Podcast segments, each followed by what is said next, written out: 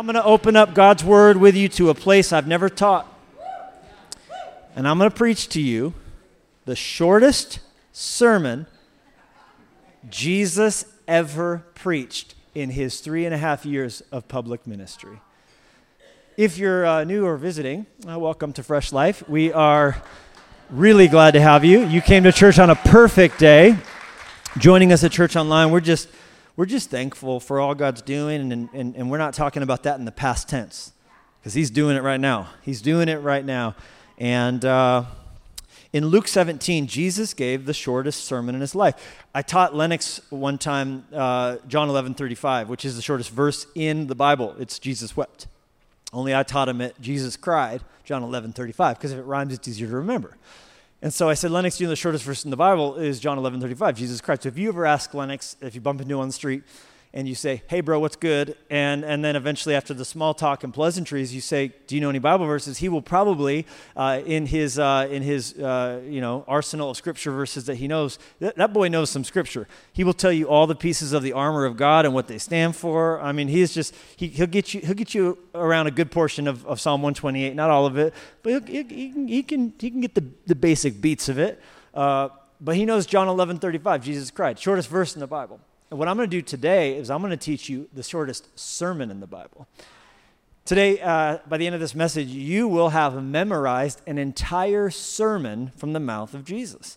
And it's only three words. Are you ready for it? Remember Lot's wife. Luke 17 32. Remember Lot's wife. Preach back my whole sermon to me. Ready? Go ahead. Remember Lot's wife. And Father, we pray that these three words would pierce our hearts and change our lives.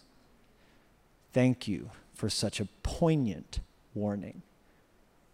Now, would your Holy Spirit drive it home? And in that, I say, do whatever you want to do with it. Whatever we need, not what we think we need, not what we want, certainly not that but what you want. In Jesus' name. Michelle accumulated a ton of college debt, as many do.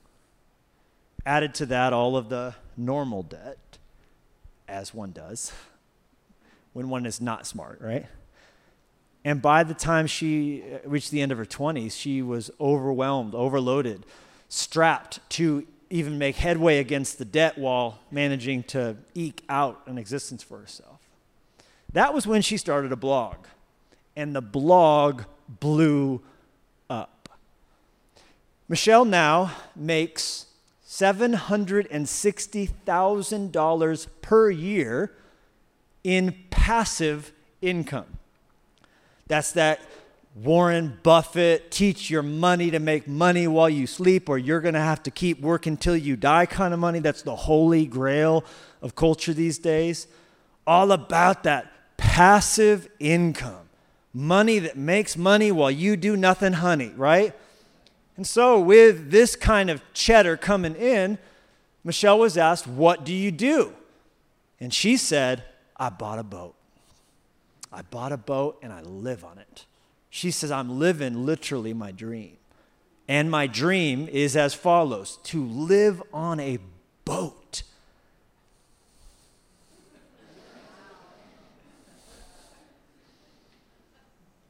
So now I can just just go anywhere. Anywhere I feel like. Just there I am. Travel all the time. She said, I only have to work 10 hours a week. That's how much time it generate uh, it takes to generate the content for the blog that now is is brought me this holy grail of a life with just passive cash flow. It just it just pours it just pours out. So so with all of that, what what do you get to do? You get one life. I just get to be on a boat.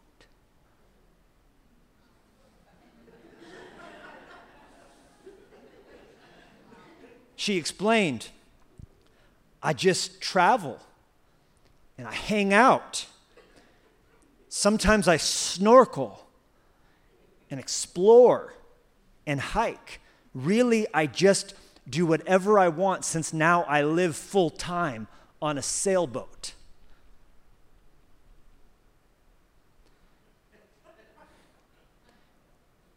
And may heaven help us to see that while we understand that the world would run after such a carrot, there, uh, there must for us be something more.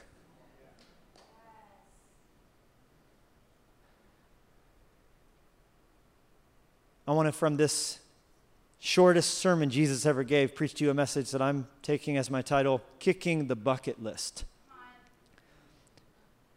How do you and I kick the bucket list?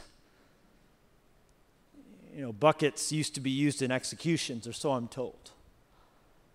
The men or women that were going to be hung would be made to stand on the bucket with their hands tied behind their back, the noose upon their neck, and at a certain point, when the, the cue was given, a soldier would kick the bucket, causing there to be the sudden drop.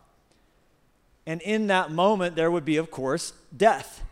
And so eventually, the bucket began to be associated with expiring, kicking the bucket shorthand for dying, however you die, not just execution but any kind of death.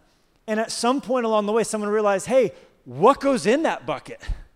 What goes in that bucket represents what you do between now, birth, and then death. What, what do you put in your bucket?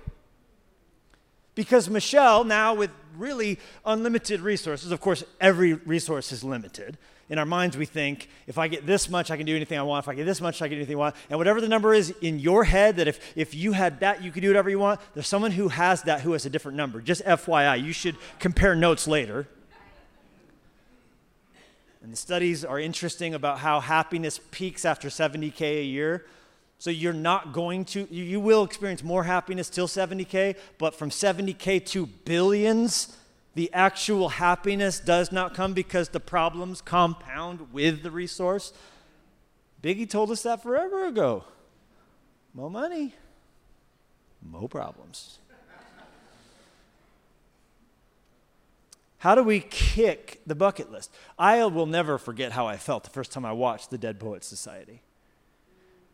Robin Williams, teacher, students, pupil sitting around. He stands up and he tells them, he says, We got to live greatly. Why? Because you're going to die, boys. You're going to die, boys. And in between now and then, what's, what's the secret to life? He said, Carpe diem. Between now and being worm food, he said, You only get one shot, so suck the marrow. Make sure your sailboat pulls into every beautiful place you can. You get one go around, so you had better make it count and enjoy it all and drink it all in and, and, and take all the beauty you can into your life. And I think that's the heartbeat of the bucket list living. Where we have this, like, here's what it's gonna be, and here's what I got to do, and it's, it's all the national parks, magnets on my RV. And it's have the kayak and ride the kayak, and the bear is going to be there. I'm going to see the bear on my kayak, and then the emptiness inside of me will be fulfilled. if I could just get that Bob Barker, right? And what, whatever it is for you, there, there is probably something in your head that if you can get that into your bucket before it gets kicked, then all of a sudden what's wrong will be made right. And I'm, I'm joking and having fun and taking shots at all those things. And I, and I realize that, that for, for all of us, there's, there, there's, there's, there's some, I, I just want to do this before I die. I just want to kick my kids to Disney World. I just want to go over here. I want to, I want to do this. And, and, and, and, and there's nothing, I want to say, hear me, hear me, hear me. There's nothing wrong with, with having some things that you would love to see done before you die. I, but but here, here's the problem is thinking these things will complete you thinking these things will somehow make up for the deficiencies you feel within you. That there is on this planet some thing you can do, and finally you'll feel right. And that nagging feeling will go away that there's got to be something more. Some accomplishment, some degree, some hot chick, some, some big payday, some epic trip, some something out there. If you can just do it, scale it, climb it, buy it, eat it, snort it, drink it, that, that, that you're now going to wake up and go, oh, that, that feels much better. Well, now let me just be on my boat for the rest of my life, and I'm not going to ever need to do anything more because I did that thing. The text is, of course, Genesis 19 that Jesus is referring back to. And the couple is Lot, and we don't know her name, we just know her as Lot's wife. We are to remember them. Jesus said, You and me, we're to remember them. Remember Lot. Remember Lot's wife. The city was Sodom. Now, Sodom and its sister city, Gomorrah, like Minneapolis and St. Paul, they conjure up certain things in our mind. And, and, and today, looking back, we, we remember them as like, wow, this place that received judgment, this place, fire and brimstone. But don't, don't forget, in that day, that was bucket list living in Sodom. If I could just have a house there. Sodom was for 1,500 years the capital city of its region. 50 foot high walls, 17 feet thick. It was considered impregnable.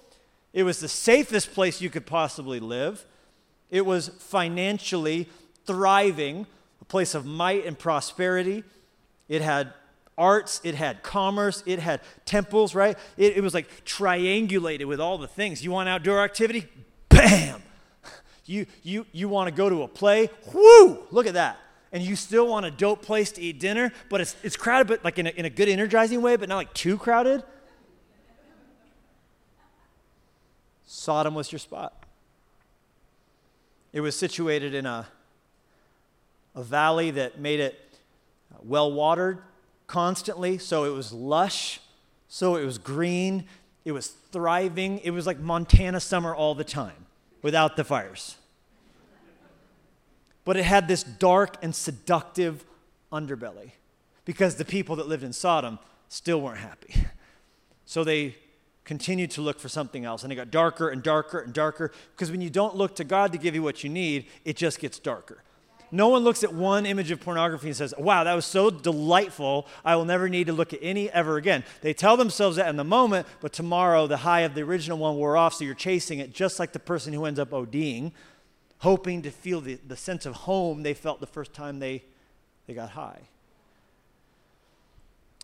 So in Sodom, the sins compounded to where chapter 13, verse 10 says, The men of Sodom were exceedingly wicked and sinful against the Lord.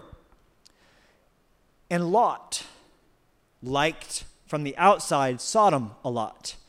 Because of his father Abraham, his, well, father Abraham was his uncle Abraham, he knew enough about God to like to, know the outsides of what it could look like to have a relationship with God.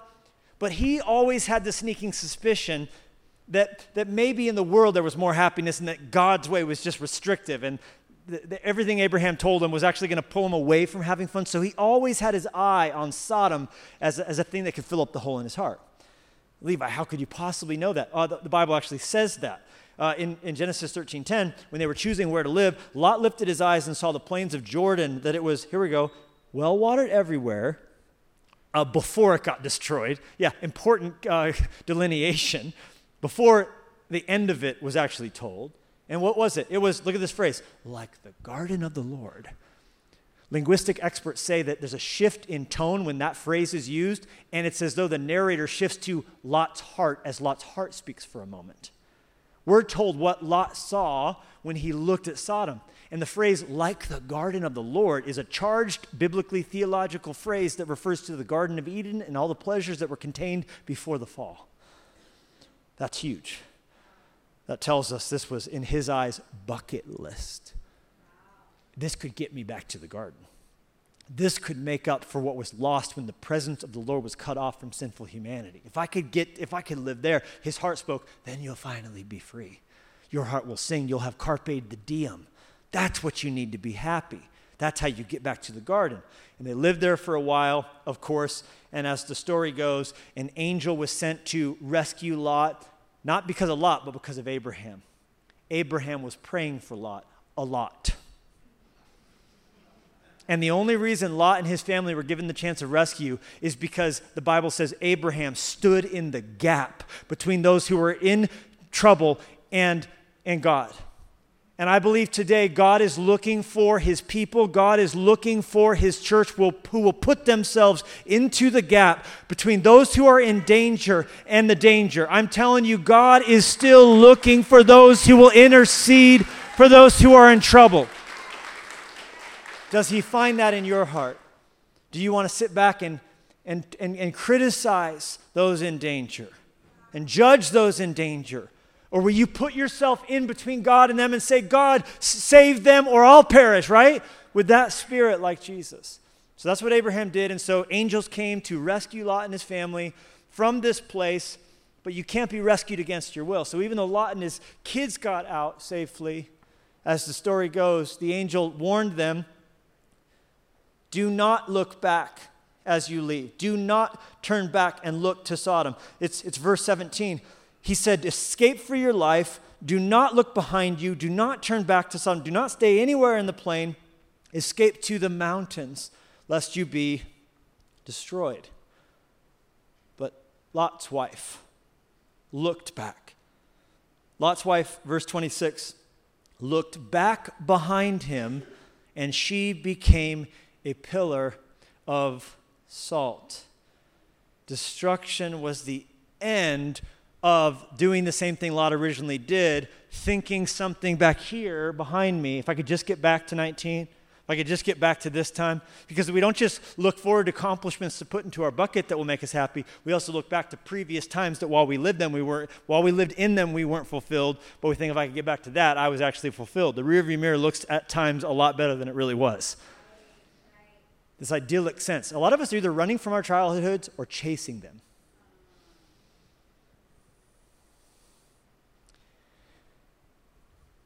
It doesn't work. That's no more satisfying when you experience it than filling your mouth up with a spoonful of salt.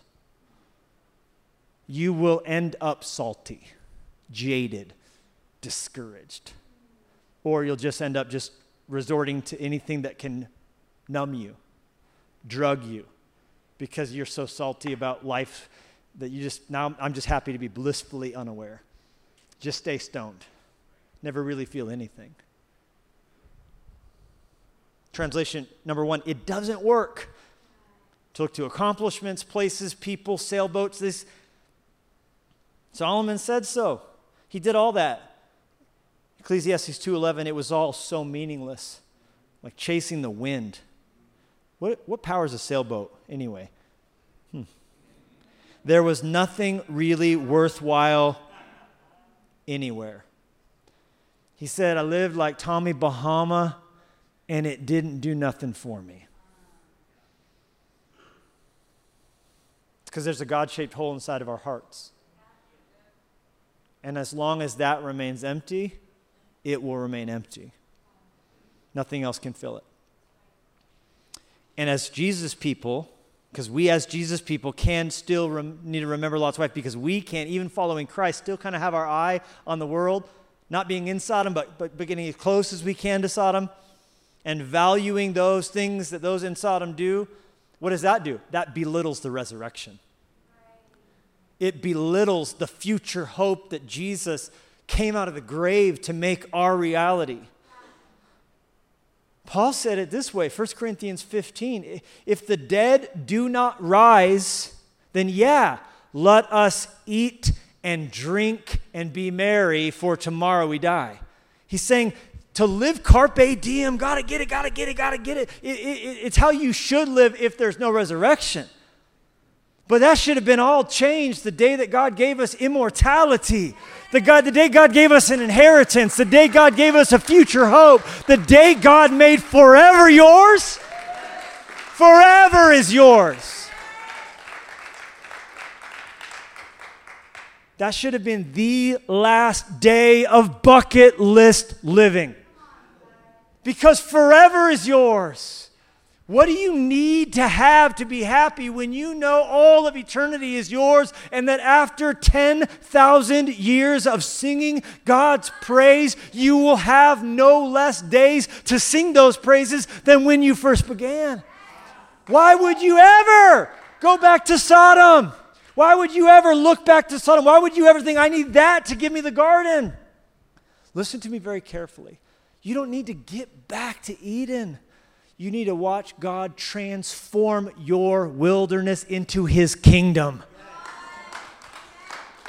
And if you do that, then you're living like what? Like Abraham did. Look to Abraham, your father, and to Sarah, who bore you. For I called him alone. Look at this. I blessed him and increased him. For the Lord will comfort Zion, he will comfort all her waste places. He will make her wilderness like Eden. Her desert will thrive like the garden of the Lord. Joy and gladness will be found in it, thanksgiving and the voice of melody. Do you see what he's saying? He's saying you don't need to look back to what was, you need to look forward to what is. You need to look down and see what's happening right now if you would just live a life of praise. Oh, come on, I wish I had a church that had a song in their lungs. I wish I had a church that knew you could take your Babylon and you could make it thriving and fresh and flourishing. The blessing is now, blessing is here, blessing is where you are because you are the temple of the Holy Spirit. That dry bones, all you got to do, they're, they're, they're song activated. That you get to prophesy over your apartment. You don't need a sailboat. You don't need a camper van to be happy. Buy a van, buy a boat. I don't care, but I'm telling you, when you look to Jesus, and you remember forever is yours, you can just take the pressure off the pressure off because because you know that the next world is greater than this world and the next world is yours. And if the next world's greater and mine, then the one I'm living on that's inferior and perishable, like Sodom, its end is, is judgment and fire, and then recreation, resurrection, transformation, and then ultimately occupation. By who? You, me, and Jesus. It just it just makes the shiny stuff on this planet, everybody else is running around a little less valuable, trying to get. The more you look forward to the next world, the less you'll need from this one. Then you can live on mission. By faith, Hebrews 11, Abraham obeyed when he was called to go out to the place which he would receive as an inheritance. And he went out, not knowing where he was going. By faith, he dwelt in the land of promise in a foreign country, didn't care that he dwelt in tents. By the way, every time you hear about Lot, it's building a house. Every time you talk about Abraham, it's I'm building a tent. Because this is a pilgrimage, it's a camping trip. I'm not, I'm not getting too comfortable here on this planet dwelling in tents, the heirs with him of the same promise. What promise? The city which has foundations, whose builder and maker is God. When you got your eyes on the future, when that's your prize, the coming kingdom of our great shepherd and overseer of our souls, Jesus Christ, you can relax here and now. And, and just remember how good heaven's going to be for a second or two. Remember that that Isaiah says that the hills are going to clap their hands. Remember that the mountains are going to drip with the finest wines, and the banqueting table has the choicest of meats. Remember that, that, that, that, that there's something in creation that's as beautiful as it is broken. Angels Point, Grand Canyon, one of the most deadly hikes in this country. Oh, it's so beautiful. It's deadly now. Mount Rainier, wow, towers above Washington. Uh, 400 people have died climbing on it and the ground shifts under your feet. Beautiful but deadly because it's under a curse. The curse gets reversed, it starts singing again. In the meantime, it's your time to shine. In that day, you won't have to like praise to transform your situation. It's just going to be permanent situation of awesomeness and divine Shekinah all the time. And in the meantime, we keep our eyes on that anytime we forget how, how important our mission is. C.S. Lewis, I love it. He, he talks about, look at the quote on the screen, believing that God will one day give us the morning star, put on the splendor of the sun like clothes. We can believe that the ancient myths that we tell our children, where animals talk and all that stuff, it might not be actually poetry, it might be prophecy and history. It might be what was, it might be what will be. You'll notice Eve didn't flinch when a snake talked to her. Maybe the animals did talk, and maybe they will. I think there's something in there. So encourage yourself. It takes the FOMO off. It takes the constant multitasking off. What is it with this multitasking? Why am I watching this screen but also on this one? Because I'm, I'm afraid I'm going to miss out on something. But if you've been given the morning star as clothing in the future and you know that, then on this page you can just read the page. You can just, I'm, I'm in it, I'm in it, I'm in it. So, so here we go. What will happen to you if you remember Lot's wife? Stop looking back at Sodom and you look forward to your prize and you live on mission today. You, if you need less from this world, you will be able to do more for it. Number one, jot it down. The less you need from this life, the more you can do in it. How did the early Christians who believed the resurrection take the faith that was fledgling and transform an entire empire. You're like, Levi, I'm going to need you to clarify what you mean. I mean, 8% of the Roman Empire was Christians in the years immediately following Christ's resurrection. But flash forward a few hundred years, it was 50%. How do you see half a pagan empire, cult emperor worshiping, you know, debauchery, Dionysus, all of that? How do you, how do you touch a whole empire? Simple.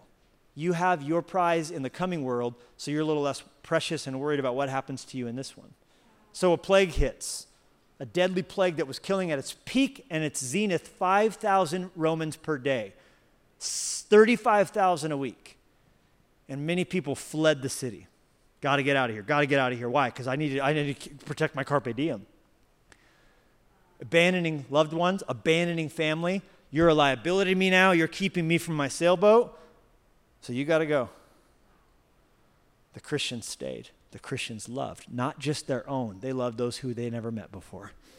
And it was that that transformed the Roman Empire. The dying looked to them and said, I don't know if I make it through this. I, I, my eyes are opened. You've told me about this Jesus. Number two, what happens if you take the pressure off this world? Number two, the more you can actually withstand pain in it, the more you can withstand pain in it. Paul gets beat up, right? Like I know, like our team's like everyone on our team's tired. I get it.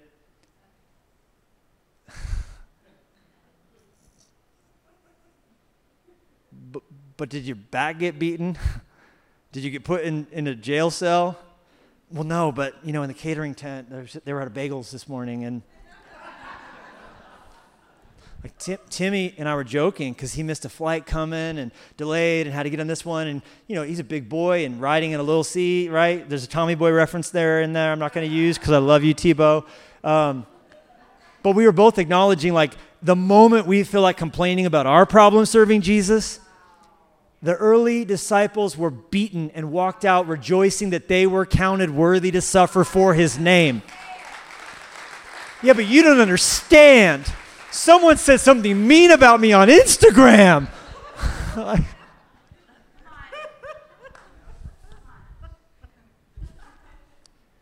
so, Paul is in another crisis. What does he say? I just hope I get out of this because I, I really want to get to Rome. I want to see the Colosseum and have pasta. I've heard it's amazing.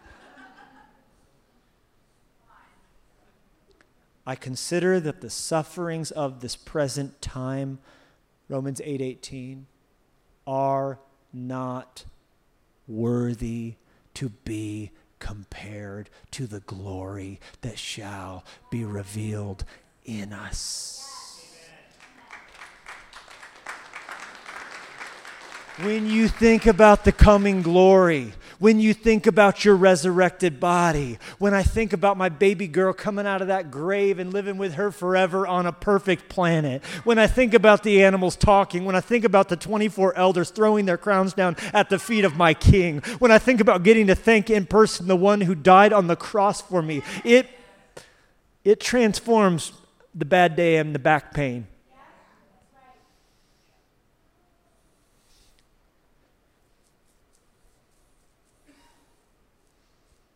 Number three, the more you take the pressure off of this life, the more you can actually enjoy it. When you don't need your boat to fill the hole in your heart, and you can just see it as a boat, and if it gets scratched, guess what? Good. Now you can just chill. And when you don't need that Disney World trip to be so epic, you can laugh when Disney World floods and people be swimming through the streets of the Magic Kingdom as they currently are. It's a swamp, people, all right? It rains every day. And, you can, look, if we don't get to the thing, we don't get to the thing, we can enjoy it a little bit. Look, I'm, not, I'm just saying, now you can go to Ibiza if you want to go to Ibiza. Go to the Greek Isles if you need to go to the Greek Isles. And if Lake Como gives you joy, I don't think God up in heaven is angry that you like Lake Como. All I'm saying is that once it's not the garden of the Lord, then it can just be Lake Como. And dang, isn't it pretty cool? And yeah, it's nice to have nice things. And yes, if God gives blessings, fabulous. Just don't be defined by them. Have them in your hand, don't have them in your heart. This isn't a don't have money sermon. How can we fund the kingdom? How can we reach a generation? How can we do all God got in his heart without money? So, so how do we have the blessings but not be defined by the blessing? How do we, how do we, how do we steward these things but, but not take our identity from them? That's the rub. More you can actually enjoy it. First Thessalonians, aspire to lead a quiet life. Mind your own business. Come on, someone, that's a sermon. It's the Bible. It's not me. Mind your own business. I don't got time to tell you how to live your life because it's hard enough living mine. Right? You see what I'm saying? Now, I realize I do for a living tell you what to do with your business. that being said, work with your own hands. So the, the grail isn't fire. Financial independence, retire early, never work again. Work is good for you. Without work, something shrivels inside of you. So if you have made the carrot, get a mill in the bank, and live off the passive cash flow, just get ready to watch your soul shrivel like a raisin. I'm coming after the gods of this culture because they have shown up in the house of the Lord. And we're going to tear down Molech. We're going to rip down Baal. We're coming for the high places. We're no longer chasing after Sodom.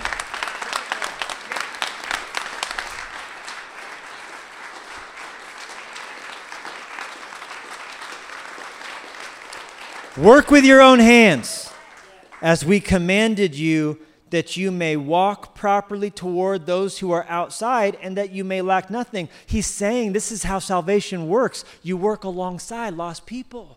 And they watch how you work and they watch what matters to you. They hear you talk about first day of the week, first thing you're going to do when you get paid. They watch how you marry. They watch how you bury. They watch how you live. They watch how you lead. If you quit your job and live on the boat, how are you going to reach lost people?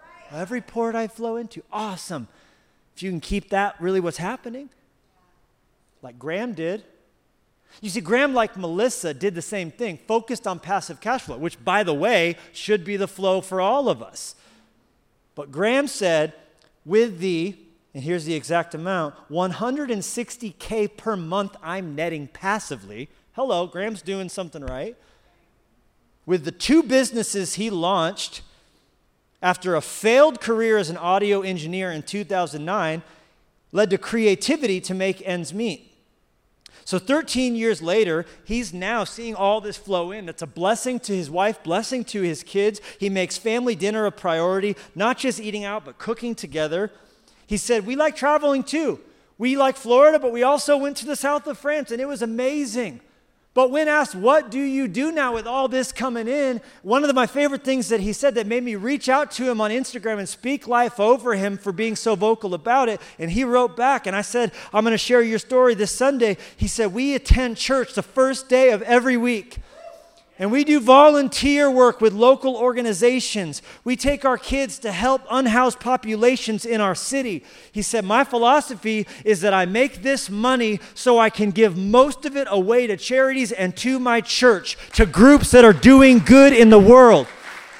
He's got giving goals. He's not done, he's working with his hands because he said he's got giving goals. He says, Right now I'm sad because my wife and I are only donating 30% of our income to God's work, but we are hoping to eventually get that all the way up to 50%. I'm telling you, there's something about being marked by heaven. Paul said in Philippians 3 I, I don't count myself to have apprehended, but one thing I do, I forget the things that are behind. I remember Lot's wife. Why? Because I'm reaching forward to those things which are ahead. I press toward the goal for the prize of the upward call of God in Christ Jesus. His, his, his, his crown he was chasing wasn't a perishable crown. He was chasing after an imperishable crown, the one that you and I are invited by God to chase after too.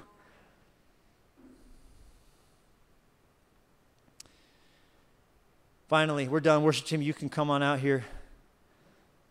I'm going to go preach this sermon to some people who are going to give me some actual love while I'm preaching in a minute. No, it's fine. I'm not throwing shade, and it doesn't even count now if you give it because I've already chastised you for it duly because you're so tired because it's been such a hard, draining week serving God, right?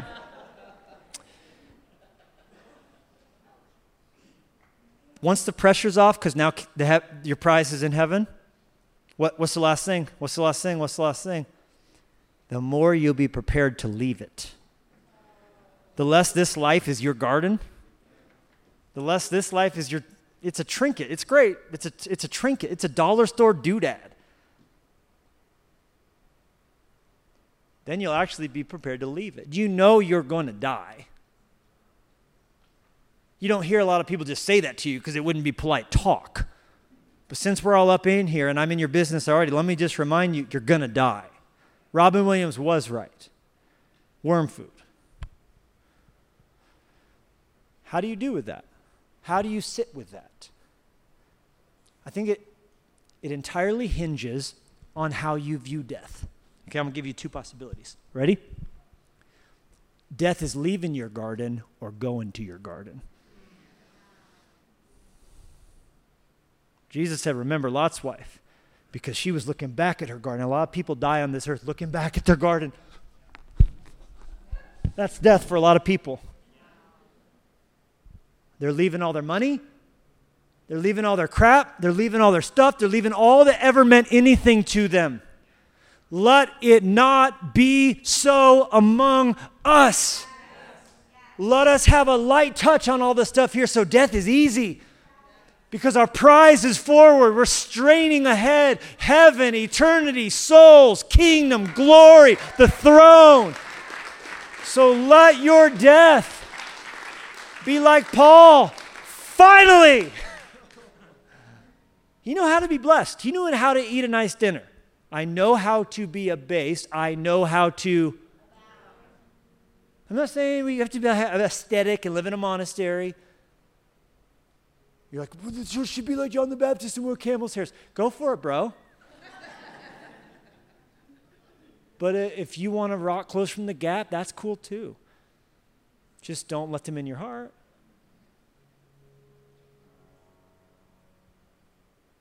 It's all going to get sold. The estate sale that is your life. That someone's dropping stuff off at Goodwill that you today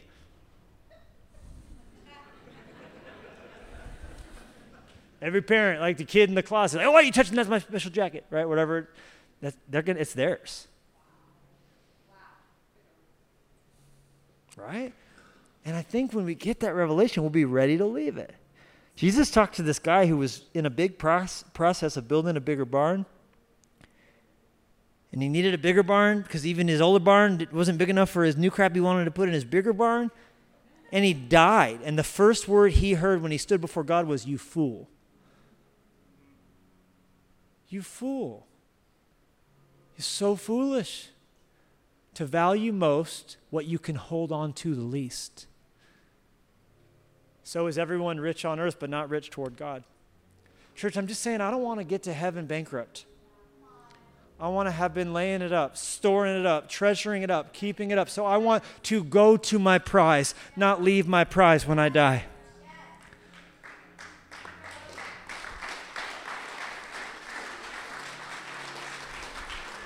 So, what's the revelation we need to get there? Because I feel the Holy Ghost doing something right now in this moment.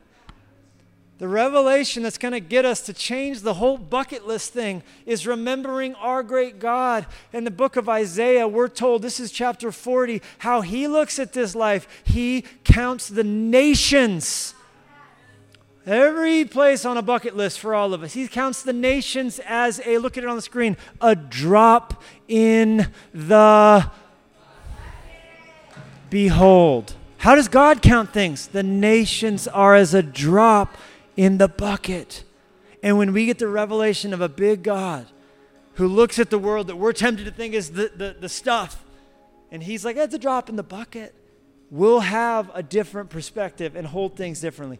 I'm, I'm, I'm wondering who today, hearing this message, says, I'm going to live differently because I am forever changed by this, this word. Stand up to your feet. All across our church, stand up to your feet. Are you changed? Are you saying, I'm going to live differently? I'm going to love differently. I'm going to serve differently. I'm going to spend differently. Father, we thank you. We love you. Jesus, change us. Do your work in us. We need you. We're lost without you.